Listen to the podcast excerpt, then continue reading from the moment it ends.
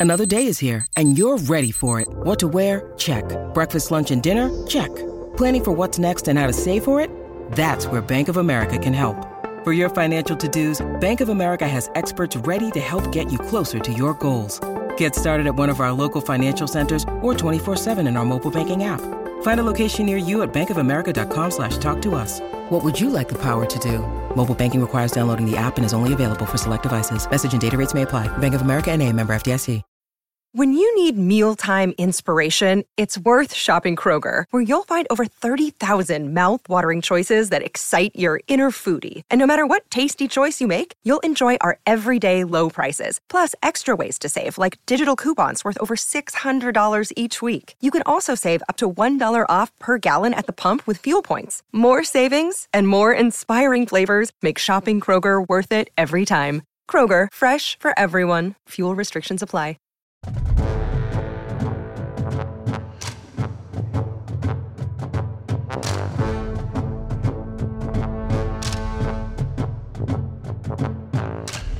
Hello, everybody, and welcome to another edition of Land-Grant Holy Land, Flagship podcast. I'm your host, Gene Ross, joined as always by Josh Dooley. Um, usually we wait a little bit, Josh, before we record these. This one we're recording pretty much right after Ohio State's 21 to 7 win over Northwestern. And uh, like, like Josh kind of talked to me before the podcast, this is kind of just going to be a way for us to talk through our feelings, Josh. This was uh, not exactly what we expected from the Buckeyes this week. They did win the game. They, they move on to 9 and 0, so that's really all you could ask at the end of the day. But um, the way that they got there was certainly not what we expected. Nothing pretty about this one, Gene. Um, frustrating from uh, a million different views. I think the only one who can probably be happy with his performance is Pat Fitzgerald. Uh, I'm guessing he gets about an eight year contract extension for keeping it within two scores and not getting embarrassed. But Ohio State should be a, a little embarrassed, I think, in my opinion. Um, but I'm going to try not to overreact because I'm the king. And uh, I'm going to try and keep this in perspective. But yeah, just a, a weird performance, a frustrating performance. And I'm ready to just go back and forth here. Let's talk through our pain a little bit. Yeah, well, while Josh isn't going to overreact, I am a little bit just because now this is the really the third straight week we've seen Ohio State fail to be able to run the ball with any sort of consistency. The the final stats don't really reflect just how bad it was because if you look at the, the final box score here, you see Ohio State overall ran the ball 35 times for 207 yards and three touchdowns, 5.9 yards per carry. You look at that and think, oh wow, it was a good day for Ohio State running the football.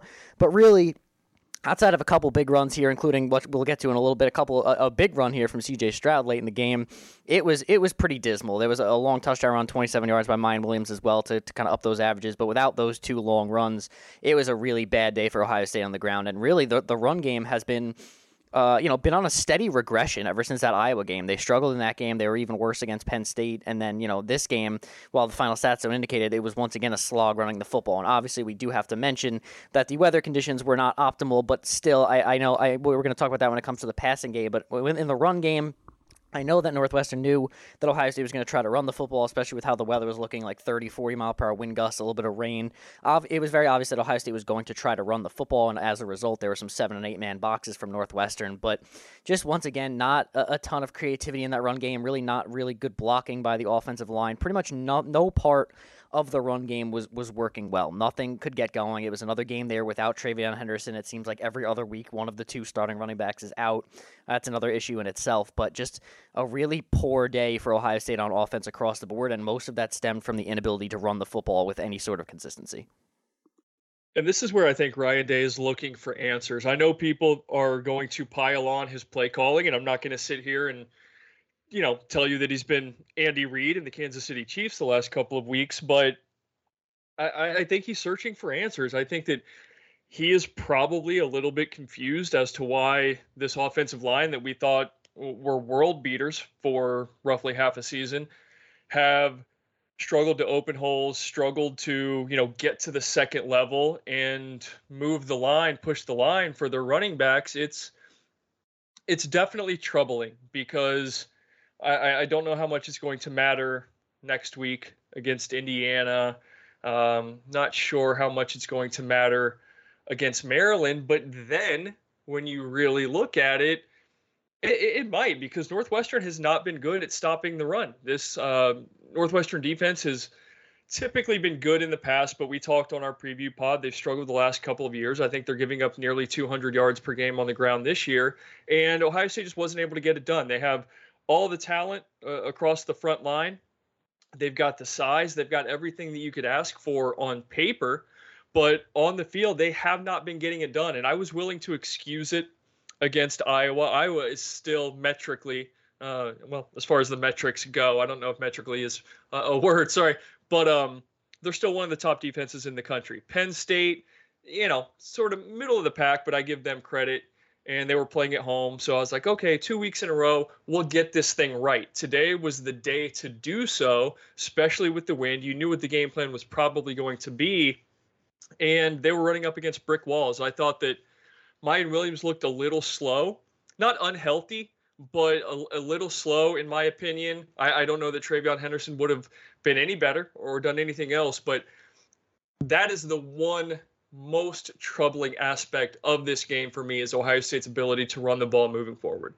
Yeah, and you would think in a game like this where obviously the high winds aren't going to allow you to pass the ball downfield with any sort of, you know, consistency. We'll talk about the passing game in a little bit, but I, am just still confused this year. We've talked about a few times now how Ohio State is just not involving the running backs at all in the passing game. We haven't seen really any like designed plays to the running backs. There's been a couple of checkdowns here and there that haven't gone for much, but you know we saw last year in the first game of the season, TreVeyon Henderson take a take a screen pass to the house. He caught some other long passes later on the year as well, and we just haven't seen anything like that since. And I understand Henderson is the better pass catcher of the two backs that start, and he he wasn't available in this game, but Miyan Williams is certainly capable of catching a football and, making a few yards out of it because they, you know, they've they've tried a couple of times to to run some stretch plays, run some pitch plays with him, and he hasn't done a, a, great job of getting outside. But if you could get him the ball already in space outside, he can make some moves and break a couple tackles and maybe make a play from it. So I'm surprised, especially in a game with the conditions like this, that we didn't see more of that. You know, this would have been the week to run more of those bubble screens that we saw last week against Penn State. They didn't really look to use any of those either. That, Gene. This yeah. would have been the week yeah, I, I, don't. I really. It doesn't really make much sense. The I, I, I don't know you know, I'm not as up in arms about the play calling in this one because I think at the end of the day, like it, it was like the things that they were trying to do were correct. Ohio State was trying to run the football, it just wasn't working. Um, and you know, Stroud was awful. I keep saying we're going to get to it, but we're going to get to it. Um, but it just wasn't a, a, good day. And I'm also surprised that I know I know Trey was out, but we didn't see any of the other running backs get carries in this game. You know, Emeka Egbuka had two carries on like end arounds, but we didn't see any of Dallan Hayden. We didn't see any of Chip Trayanum, who's now moved fully to running back. And you would think in a game where you're already playing with a, a banged up Miyan Williams that you'd at least see one of those guys maybe as a, as a change of pace sort of back. Both of those guys are a little thinner, probably a little quicker than a guy like Miyan Williams. Maybe they could have done some stuff on the outside with uh, Northwestern looking to stack the box. So I just feel like they were you know, I, am not blaming the play calling this one. I don't think it was it was great, but I don't think it was certainly as bad as it was against Penn State. I just think that the running game wasn't working, and they really weren't trying much of anything different to to fix it. Really, until the second half when Stroud started running, and that opened it up a little bit more. But in games like this where the other team knows what you're trying to do, you have to do at least a couple of things here and there to break tendencies, make the other team think about what they're doing. And Ohio State just didn't do that at all, especially in the first half. There was no trickery out of the backfield. There was no, like I said, a running back pass, a screen pass, even like, you know, just just different sorts of plays. We saw like a counter later in this game that Ohio State hasn't really ran a bunch, but like just none of that early on. No creativity in that run game, which made things just even harder because I didn't think the offensive line played particularly well. But I, you know, I no, it, nobody was being helped out by the fact that they were kind of just staying really vanilla in the run game, and it just it wasn't working, and we just kept banging our heads against the wall and, and running for like two yards a carry. It was certainly vanilla, and you mentioned the counterplay. That's why I spoke up um, and, acknowledged it. I would have liked to have seen a little bit more of that. Just really any indirection uh, or misdirection. I'm sorry. Emeka Egbuka, yeah, he had the two carries for 21 yards. I wouldn't have been upset with five or six carries from him try something different when A and B are not working. Go to go behind door number 3, go to option C, whatever it is.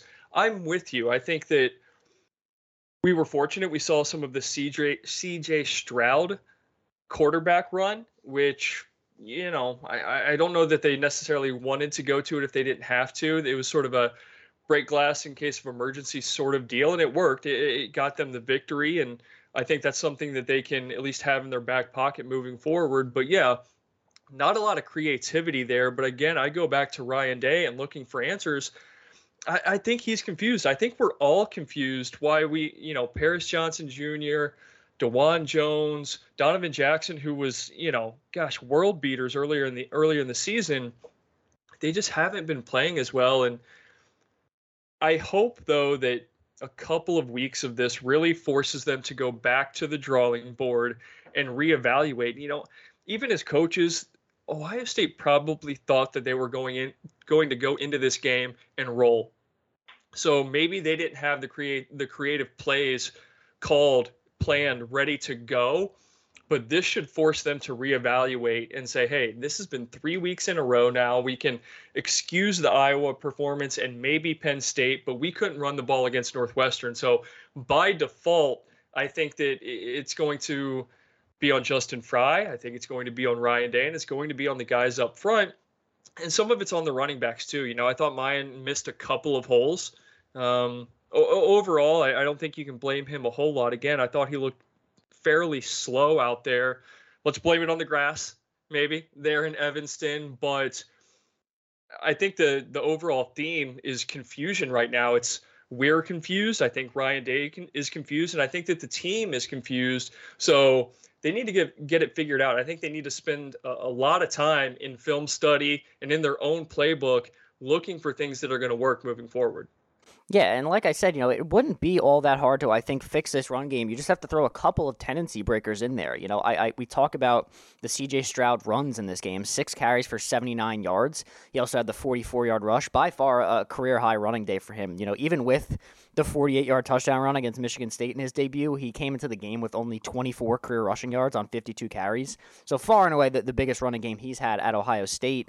And even just doing that outside of the, the yards he picked up by himself it did change ohio state's run game. You saw on one of the run the, the long touchdown run by Miyan williams that safety on sort of that option like giveaway they the safety did have to at least take one extra breath to at least think about Stroud yep. potentially yep. taking it, and that opened up the lane for Miyan to get the touchdown. So outside of just the, the yards he was able to pick up on his own, that did at least make the defense think a little bit about that run game, and just doing little things here and there like that can change Ohio State's run game in a big way. I think if Stroud does, you know, I don't want to go back to the, the days of asking for Stroud to run more because I don't think he really has to for this Ohio State offense to work, but just you know him taking the ball on some of those option plays two or three times a game, I think is enough enough to open up the running game at least a little bit. And then, yeah, the, the blocking has to be better.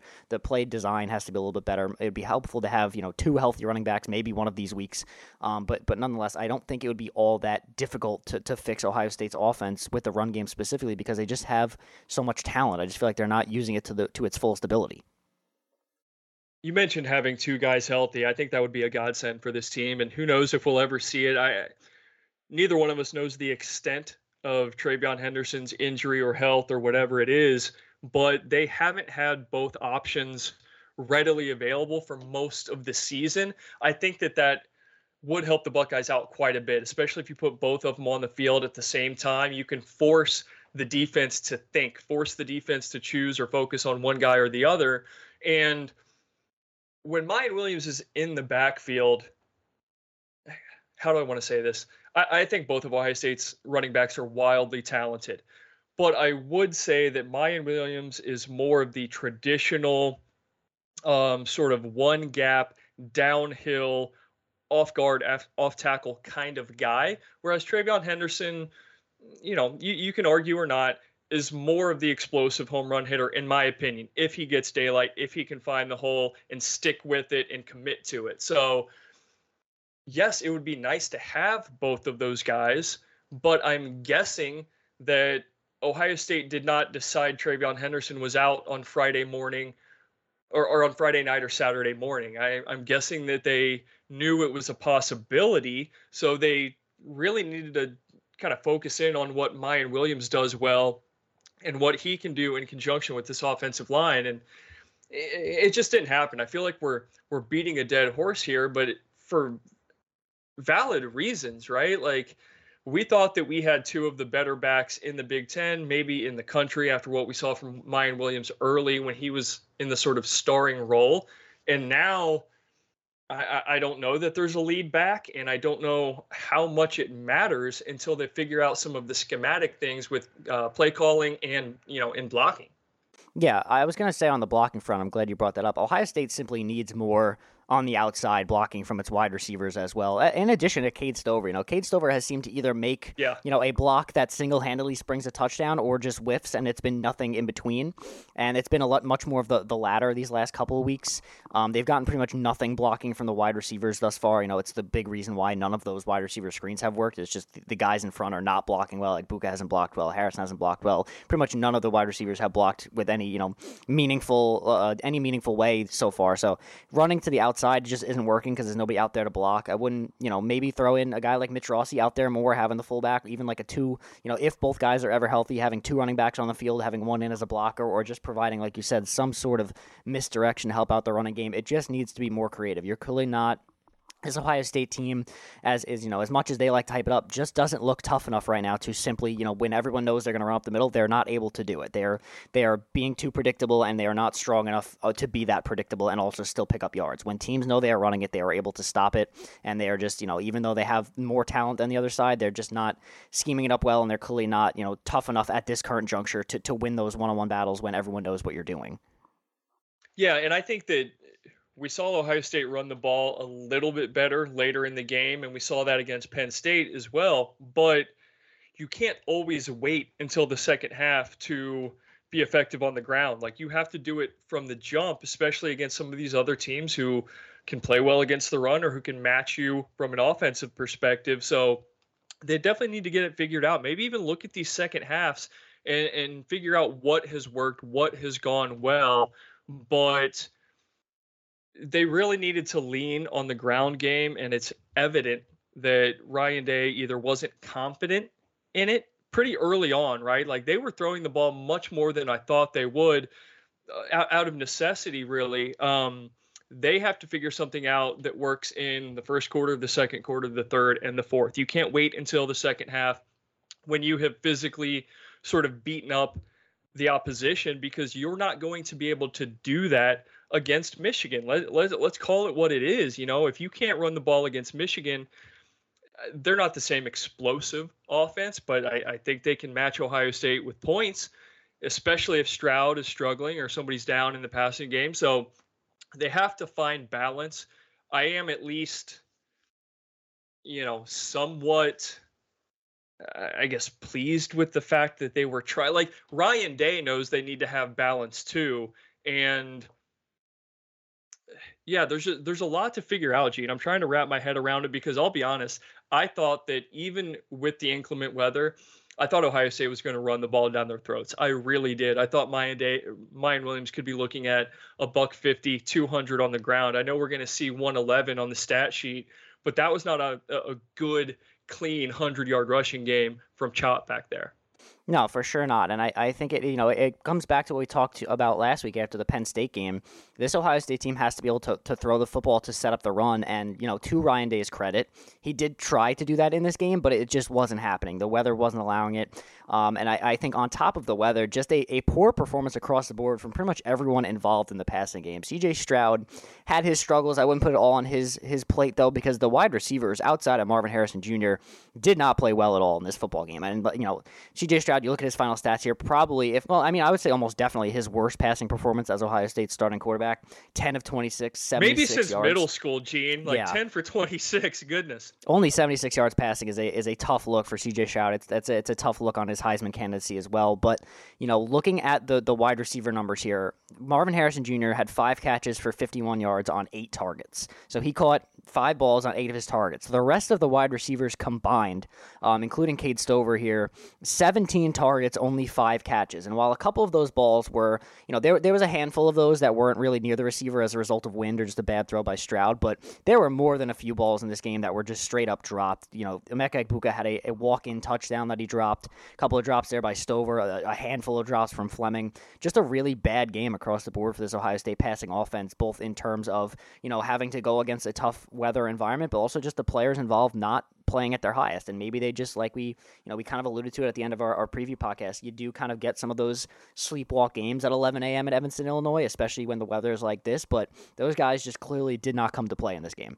One thousand percent, those guys did not play well, and I'm not too concerned in the grand scheme of things because really, outside of today drops have not been an issue. If I mean, if anything, it's been the opposite, right? Guys have been, uh, you know, very sure-handed. Cade Stover, in particular, has come up with some grabs that shocked me um, throughout the year.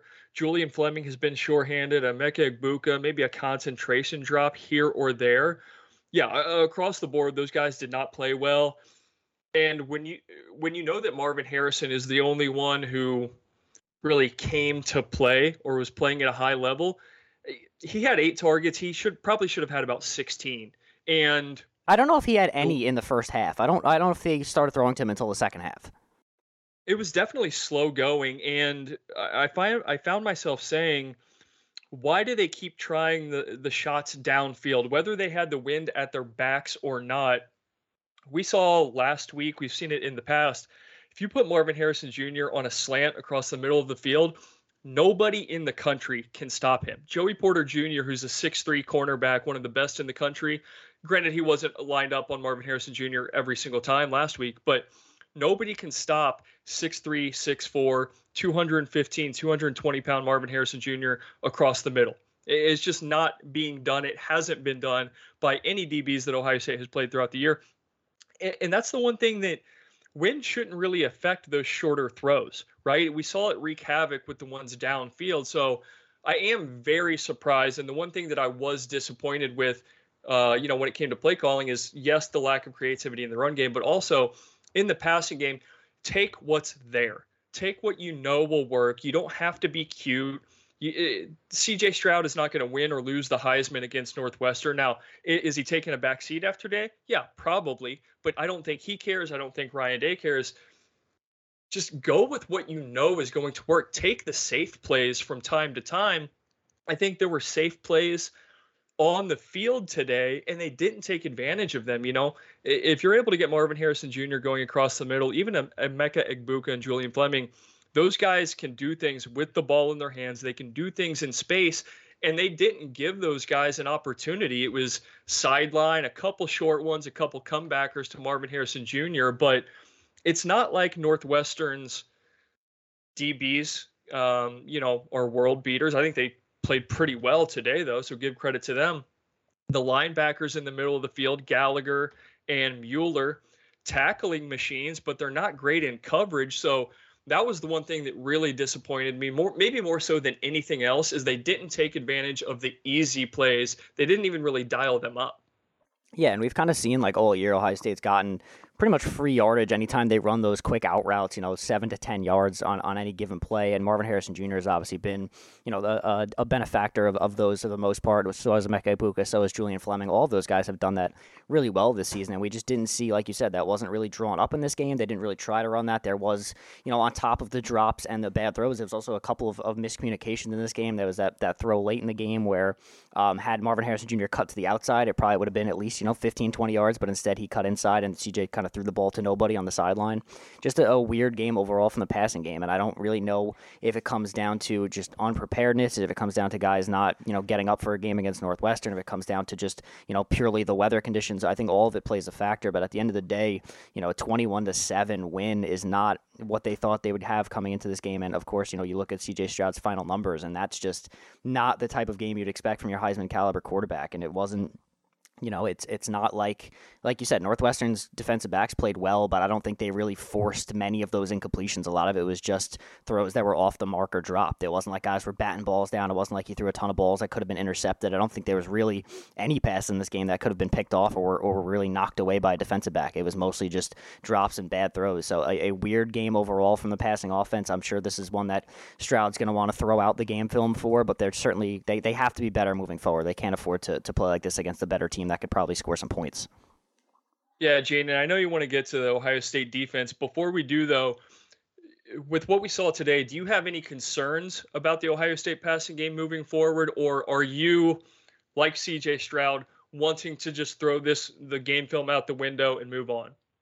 I mean, you certainly can't like. I mean, you're gonna have to look at it and see what went wrong to to prevent it in the future. You know, you can't let something like I said, you can't let something like this happen uh, against a better football team. If you come out and you have an offensive performance like this against a team like Maryland that can put up some points, you're gonna have a tough time. So I just I, I, I think they're going to have to learn from this game. Hopefully, they don't face you know weather conditions like this again this year. But they're certainly going to have to learn from this game moving forward, and they can't just you know throw it out for bad weather. I know that they're probably going to. I haven't listened to anything Ryan Day said post game. I'm sure they're going to blame a lot of this on the weather, but I, I, think that's kind of the lazy way out of this. I think Ohio State came into this game unprepared. Um, even you know they, they knew the weather report coming into this game. We saw all week that this was going to be a crappy game. They knew you know the the broadcast had said that TreVeyon Henderson's injury came up in the fourth quarter of last week's game, so they probably knew he was out all week as well. So there's really nothing they could like they could use an excuse here. Nothing happened like just ahead of this game that kind of caught them off guard. It's not like they lost somebody really important right ahead of kickoff. They knew the guys that were going to be out were going to be out. They knew the weather was going to be what it was going to be, and I think they just kind of came into this game thinking they were going to,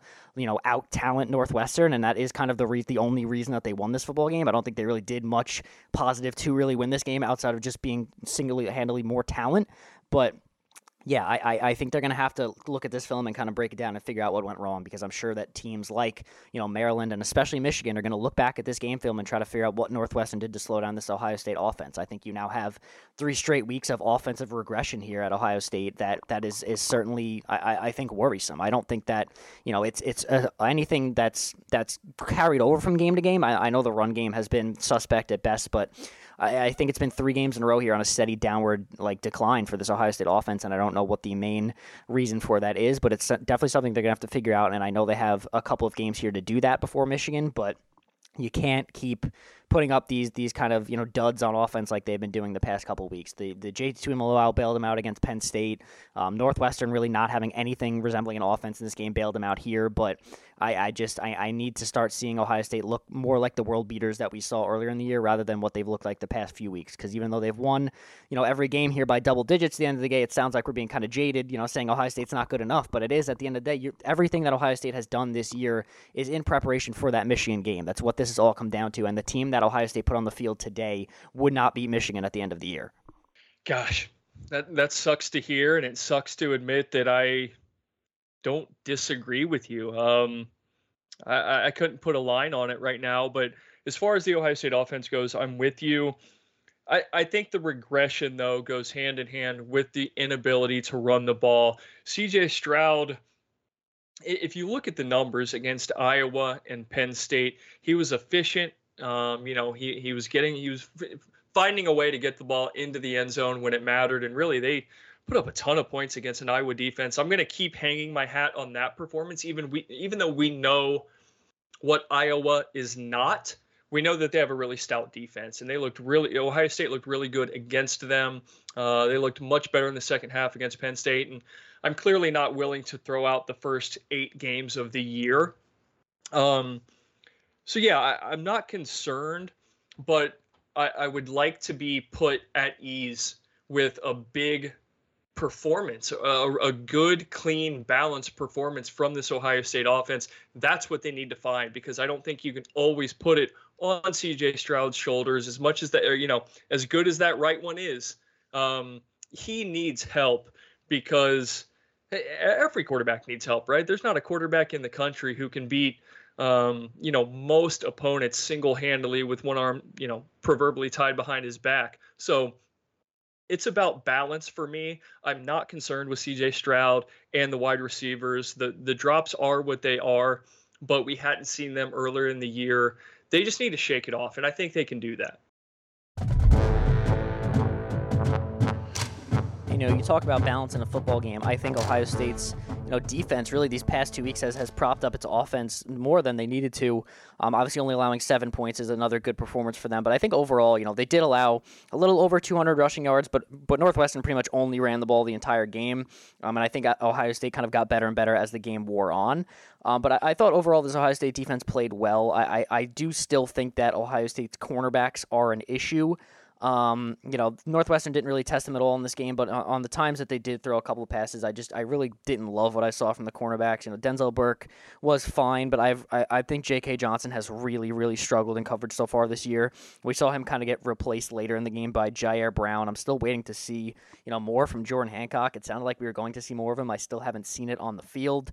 Um, up front, I think Ohio State is continuing to rotate too much along the defensive line. There were far too many, you know, plays in this game where it was a it was a big down for Ohio State, either a big third and long or a fourth down, whatever it was.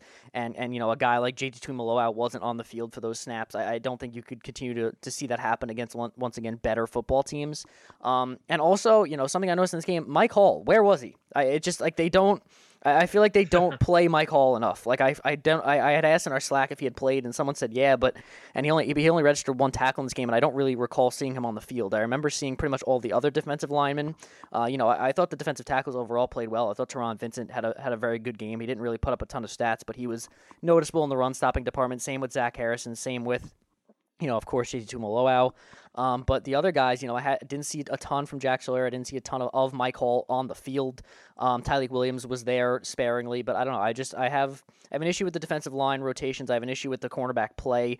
Um, but once again, I thought the linebackers were really good. Tommy Eichen, uh, Eichenberg once again double digits uh, tackles with 13. He had a tackle for loss in this game. Another good game for Steele Chambers, eight tackles with a tackle for loss as well. Um, Ronnie Hickman I thought looked really good at the safety spot in this game. Lathan Ransom as well. So those two positions continue to be really dominant for Ohio State. The linebackers and safeties have looked good all year. Uh, the defensive line's been sort of hit or miss. This was kind of a weird game for them because it wasn't really one where he had a chance to get after the quarterback a ton um, because of all the running. But I-, I thought overall they played well. It really was just the corners that continue to give me a little bit of worry. Um, I don't know if they'll really be tested in another game this year other than Maryland because, like we said, you know, Michigan is more of a, a running team, and, and Maryland's really the only team here that like throws the ball pretty much as much as Ohio State on their schedule left until maybe a playoff if they make it there. But yeah, I think overall a, a decent performance from the defense. I think this is one of the games where last year with the way Ohio State defended the run, this is certainly a game that they could have lost. Um, it was very reminiscent of like the Oregon game early on, where they were just kind of running to the boundary and getting whatever they wanted. But they clear they they they cleaned that up later in the game. They started holding Northwestern. They had a couple of big stops on third and shorts and fourth and shorts that we wouldn't have seen last year. So I think overall a promising performance for the defense. No really big plays in this game. There were no turnovers by either side, which is kind of surprising in a game with the weather that we saw. But I think yeah, there there's there's a lot of positives behind this defense. There's still some things that are concerning now that we're nine games into the year, but overall, I think it was you know a good performance. You let up seven points, yeah, you can't ask for much more. I agree with a lot of what you said, and I'm not going to take issue with your issues. I, I agree with pretty much all of it. I, I think that Ohio State's cornerbacks are, are probably the weakest part of the team right now in, in general, uh, especially the defense. And I, I think in two weeks they will really be tested against Maryland, but did what they needed to do today. Uh, didn't give up any big plays, no broken plays, nothing of that sort. So um, can't ask a whole lot more outside of just not making plays in general. But up front, gosh, I love these Ohio State linebackers. Uh, Tommy Eichenberg with 13 tackles. I don't have Steele Chambers' numbers right up in front of me right now. Uh, the defensive line played well. I thought that they got after the quarterback a couple of times and just missed out on a couple of sacks. They probably had three or four near sacks that really could have changed the trajectory of this game had they been able to get Northwestern off the field sooner, quicker, uh, not giving up some third downs, especially the late one that Sullivan had before what I assume is a concussion where he scrambled. Things like that are going to happen from time to time. So I, I think Jim Knowles' defense is a structurally sound, disciplined defense for the most part, although the cornerbacks could use some work. As far as the rotations go, yeah, it's it seems like they want to use Mike Hall as some sort of pass rushing defensive tackle specialist, and I'm with you. I think that he should be out there for most, if not all, of the game. And the same goes for JT Tuimoloau. Early early in the year, I think that we knew he was good, right? But he seemed he himself seemed like more of a maybe a run stopping specialist. He couldn't quite get to the quarterback. Seems like he got over that hump and then he was at least present a couple times today.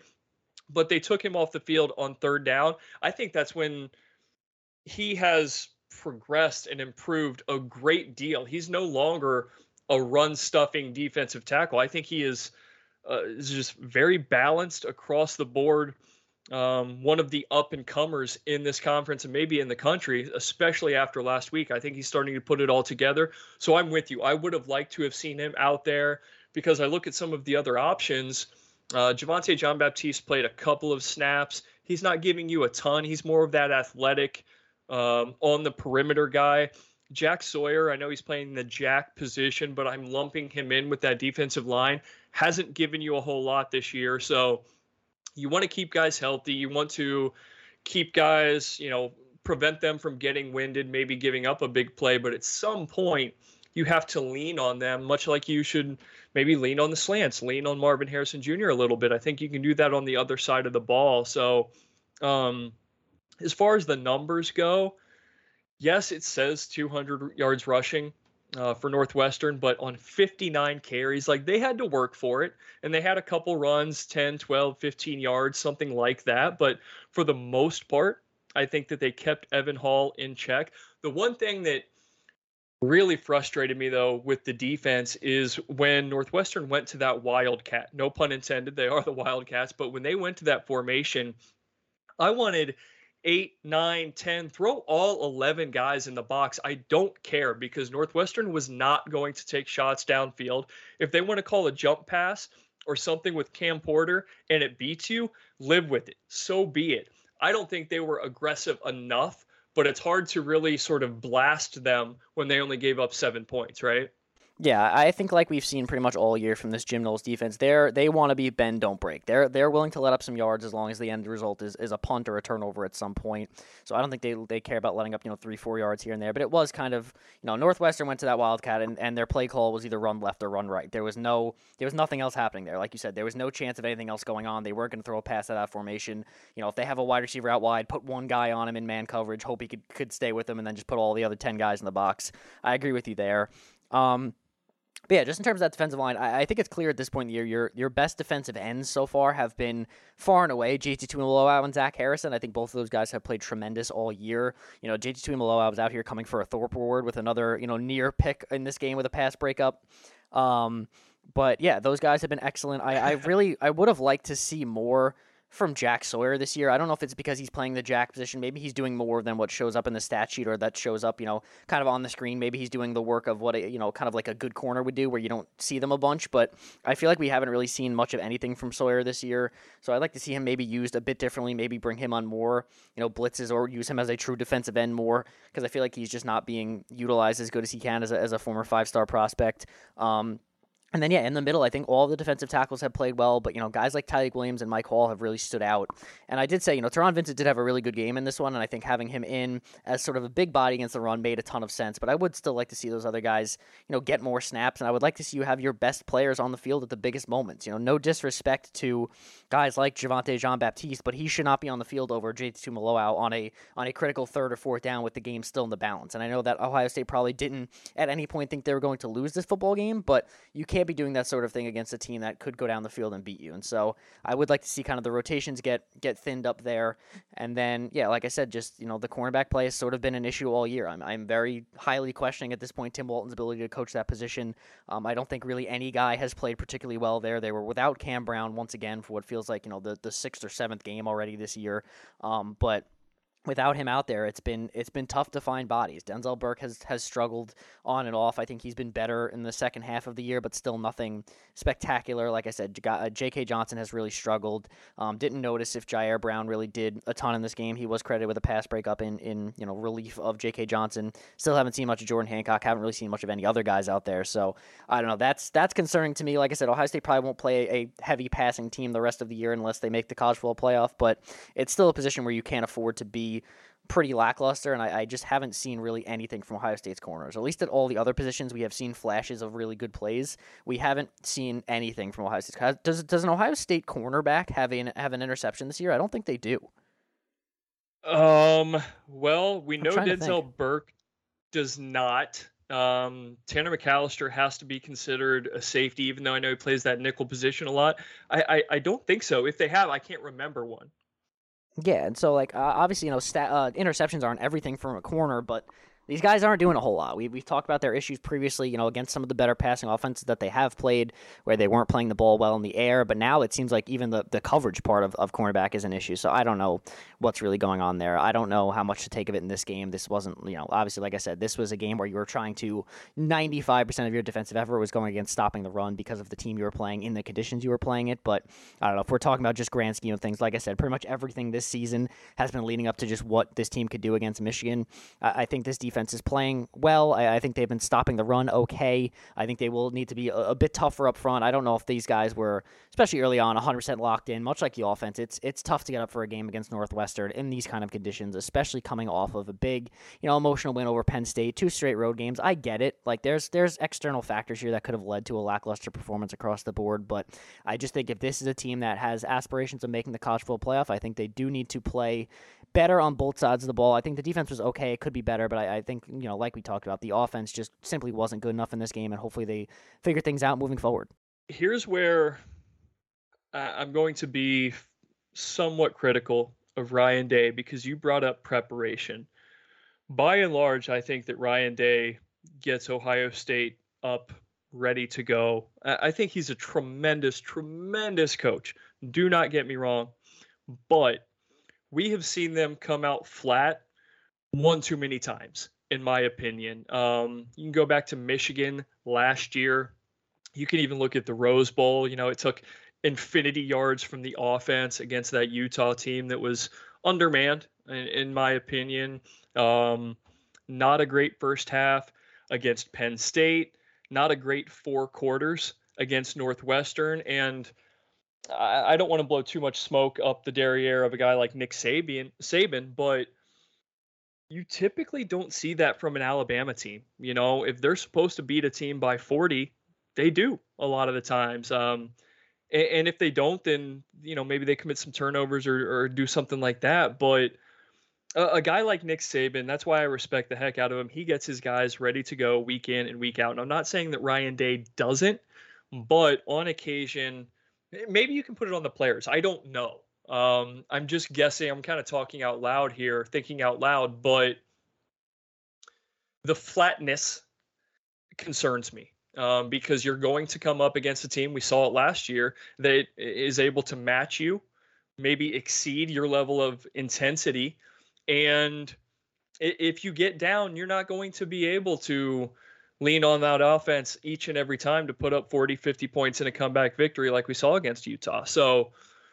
that is something that I would like to see Ohio State come out again. We saw it earlier in the year and, have a 21 point first quarter, have a 28 point first quarter, something like that, because they need to throw the the first big haymaker, and they're on their heels too often for my liking. So that's something that I did want to touch on, and I also wanted to give kudos to the safeties. You brought them up before we kind of put some finishing touches on this.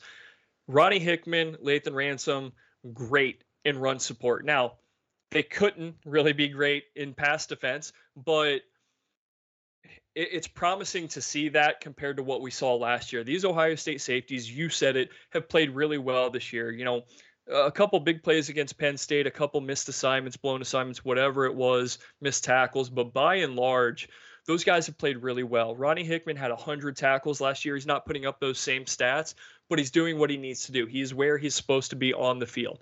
Lathan Ransom, great in run support, really good athlete, more so than Josh Proctor. I think we can agree at this point. So kudos to those guys and Tommy Eichenberg because those three were the leaders. Um, and Zach Harrison too, but he couldn't do a whole lot in this game. Same thing with JT Tuimoloau. We know they've played well in the past, but for me, it was about Eichenberg, Hickman, and Ransom. Those guys coming up, supporting the run because they knew what Northwestern was going to do, and they did enough to hold them to seven points. And I also wanted to touch on Northwestern's offense real quickly too. I would be fine if I never had to sit through another Northwestern football game again in my life we talked about it during the the preview podcast. We didn't give Northwestern much of a chance. They kept it within 14. Okay, fine, but I don't think they kept it within 14 as much as Ohio State let them stay in it. I get that the the Wildcats are offensively challenged, and Evan Hull is their best player by a mile. But you're talking about a guy with 45 receptions on the year coming into this game. I think he had one reception. So they weren't creative either. And they tried the Wildcat. They put up 200 yards rushing. But with that offense in particular, it, it seemed like the whole entire game plan was play dead, hope the big bad monster doesn't put an end to you, and just keep from getting embarrassed. Like I said, if you've got Cam Porter back there in the Wildcat, throw a jump pass. You know, let him throw the ball, do some misdirection, something like that. And I know the the weather was challenging, but Northwestern, in my opinion, did not put up much of a fight on offense so much as they, you know, put their arms up, ducked their head, and just tried to avoid getting their ass kicked, frankly. And so I, I'm not I don't know where I'm at with Pat Fitzgerald as a coach. You can look at the end result and say that they kept it close, but you've got to give me something. Maybe blame it on the offensive coordinator, something like that. But I just, in a game like this, I know they took a couple of chances. I think they should have taken more if they had any hopes of pulling off the upset. I know that's difficult to say, you know, with as close as they did keep it, but such a brutal thing to watch that Northwestern offense. And again, I know they're challenged, but um, you can't win a lot of football games by trying not to get beat. You know what I mean, Gene? And so they're looking at one and eight now, and there are no moral victories, in, my opinion, in any sport, especially college football. So you're one and eight. Um, and, and so I've got a lot of questions there, but I know that's sort of going off on a tangent, somewhat unrelated to what we've covered throughout the podcast. But what did you think, real quickly, of their game plan, their their plan in general to try and keep this game close? Yeah, I mean, obviously, you know, this is a team already that likes to run the football a ton, and with the weather, you knew they were going to come out and try that. They had a, a, couple of things working early on. You know, the, the QB runs, um, QB options were working a little bit with with Sullivan. Um, like you said, Evan Hull was was pretty much their only source of offense. 30 carries for 122 yards and a touchdown. He had the long 17 um, yard run. That was that was his longest of the day. The longest, or actually, the there was Cam Porter at a 19 yarder for their longest you know play of the day. But I thought they had some success throwing the football, and then they didn't really look to go back to it. You know, Sullivan didn't do a ton offensively. He only threw for 79 yards, but he completed 10 of 14 passes. So he was efficient when he threw the ball. And they were kind of playing the way, you know, when they looked to pass it, they were doing the things that Ohio State should have done. They were throwing the short passes, the little the little quick curls, yeah. little quick over the middle stuff, stuff that Ohio State should have been doing. And it was it was working pretty well because, you know, especially as the game went on, Ohio State was selling out to stop the run. And then a couple of the, you know, there was a couple of plays there on, on third and long that they picked up some yards throwing the ball. So I thought that they could have at least tried a bit harder. And yeah, like you said, there's a lot of times when teams play against Ohio State, they're they make the mistake of, of trying too hard to, like you said, not lose. They're not trying to go out and win. I thought Northwestern had, you know, they had their opportunities to win this game. It was seven seven at halftime. They they they they, they had more than their opportunity to to come out and you know put up points on this team that wasn't scoring and perhaps win the football game. And they just really never tried it. They just kept running out the Wildcat, kept running it, you know, either left or right out of the Wildcat. That was their only offensive plays, and it it just didn't really do anything. Ohio State started stuffing it up the middle. They kind of got worn down as the game went on, and that was just sort of it. They never really outside after they scored, they never really even threatened to score again. I mean, I don't think they passed really the 40 or the 50 yard line. And a couple of their plays, even when they went for it on fourth down, like they just they didn't do anything creative. It was like fourth and one a couple of times, and they just ran up the middle. And Ohio State was ready for it because that's what everyone expected them to do. You know, if they would have kind of thrown a little play action pass over the middle, they might have got some going, or even like a, a toss to the outside might have worked a little bit better. But yeah, just a complete lack of creativity in this game by Northwestern. I'm sure Ohio State won't complain about it because it was much easier to defend. But it did look like they could have tried at least a couple more things that worked, or at least gone back to some things that were working early on that he just seemingly had no interest in doing in the second half. So, odd game plan for sure. I know the weather impacted both these teams, like we keep saying, but just not. It wasn't a fun football game to watch at the end of the day. I don't think anybody's fan base had fun. Obviously, Northwestern's fans had even less fun as they are now. You know, what is it, one and eight on the year after winning their first game of the season. So, legitimate chance they win their first game and then not a single one for the rest of the year. Not something you'd want to do, but yeah, just a, a tough football game to watch and one that I think Josh we should just kind of bury and never speak of again. That's fair. Uh, I'm with you. It was not a whole lot of fun, and maybe I'm being too difficult on Northwestern. They, like I said, they did keep it close, and they they found some things that worked. But eh, for me, when you're one in seven, you leave it all out the field, eh, leave it all out on the field, and that's what I think they failed to do. Is they they didn't take the chances that I I think were available to them, and I'm certainly glad for that. But try some more play action, try something down the field when you do have the wind at your back. It was more just hey, you know, don't get that black eye, don't get your butt kicked, and let's try and get out of here. But you typically want to do that when you're on top, not behind. If I'm one in seven and I've got nothing to lose, I'm trying reverses, double passes. Um, I'll throw it out of the wildcat. I'll, I'll pull off a fake. I, will do any of those things to try and put some points in, on the board. And that is what I'm calling out from Northwestern is they didn't take enough chances when they they had an opportunity to you know if you're down 38 those things don't matter but with when you're within a score or two scores try something so um, that's the thing that I wanted to bring up but I, I I'm with you we're 49 minutes into this and I don't feel any better I, I I just want to go watch a better football game and maybe move past it. And I think you're right there with me, Gene. Yeah, for sure. And, you know, hopefully this was more of a weather thing than a team thing. Hopefully, the Ohio State kind of looks at this film and, and like kind of just you know they go through it once, they talk about what they needed to needed to fix, and then just burn the film and move forward. Um, like you said, there's been a couple of now slow first halves for Ohio State. We'd like to see them actually come out with a game plan that works and maybe switch it if it isn't instead of waiting till halftime to make those adjustments. But hopefully, this kind of thing doesn't happen again against Indiana next week. Um, we will talk about that game later on in the week here on Hangout in the Holy Land. But that'll be it from us from a you know a 21. Gene, I want to say yeah. one more thing. I do yep. want to say one more thing though, and, and I didn't want to end it without this. It is really, really difficult to win 11 or 12 games every single year in college football. So we can sit here and, and piss and moan, and I think we've both done that fairly so because it was a disappointing performance. But at the end of the day, you're 9 and 0 with a chance to go 10 and 0. So that's just the standard that Ohio State fans have. I think the players have it. I think Ryan Day has it too. We're allowed to be frustrated, but the end at the end of the day, to win every single game you play, it's a very difficult thing to do. So, as fans and, and everyone else, we get to move past this game with an undefeated football team, and I am certainly happy about that.